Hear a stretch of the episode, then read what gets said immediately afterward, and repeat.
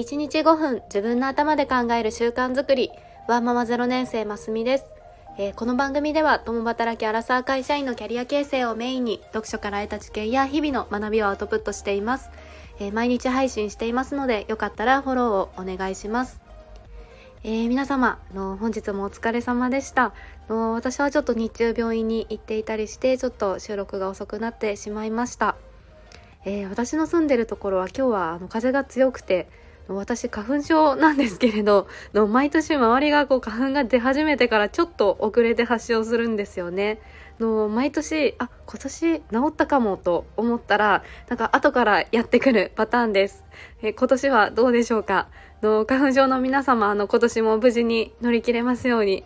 はいで今日の本題は、えー、昨日いただいたコメントにすごく気づきをいただきましてちょっと具体化と抽象化の往復についてですね、えー、抽象化思考というのをテーマにお話ししたいと思います。でまず先にあの昨日はの地震というのをテーマにお話ししたんですが、えー、根拠のない地震ってあの 最強ですよね。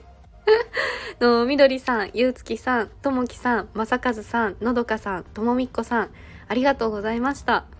えー、そして、あの、まさかずさんのコメントが、の面白くてですね、あの、ちょっとご紹介します。えー、まだ自分自身が結果を出していない人が人に教えてはならないっていうのは固定観念かもしれないですね。でよく考えたら、えー、自分自身は投手だった野球監督でもホームランバッターを育てるということだってできますもんねというようなのコメントをいただきました。あの、ちょっと私、あの、そこまで野球に詳しくないので、後半理解が間違っていたら教えてください。えー、で、えー、ここに今日のテーマのまさにこの具体と抽象の往復がなされているなと思ったんですよね。のこの具体となる事実から本質を見抜くことが、まあ、抽象化思考といってでそこでヒントを得てで別の事象に転用するっていうことで、まあ、どんどん新しい発見とかアイデアが生まれていくことなんですよね。で今回はまず最初の具体としては、えー、私が例に挙げたご自身が結婚する前に婚活アドバイスをされている方がいましたという具体例があってで正和さんは、まあ、そこで自分自身が結果を出していなくてもつまりその経験者ではなくても人に教えることができるっていう本質を見いだしてでここに抽象化思考が働いているんですよね。でそしてその投手出身の野球監督がホームランバッターを育てることは不可能ではないっていうような気づきに転用させていらっしゃるんだなと思いました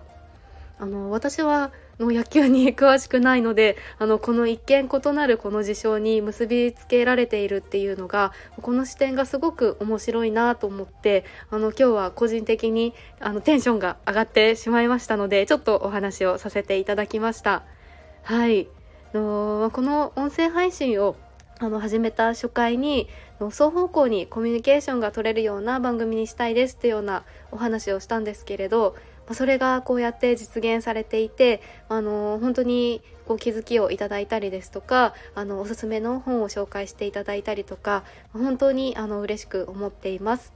えー、今日はあの具体と抽象の往復ということで、まあ、抽象化思考っていうところをあの実感させていただきました。でそしてあのただただコメントありがとうございました。嬉しいですというお話です、えー、こうやって考えがどんどん膨らんでいくのがすごく面白いですね。えー、では今日のお話が何か気づきがあったと思ってくださったらいいねボタンやフォローをしていただけると嬉しいです、えー、お聴きくださり本当にありがとうございました。それではまた明日の放送でお会いしましょう。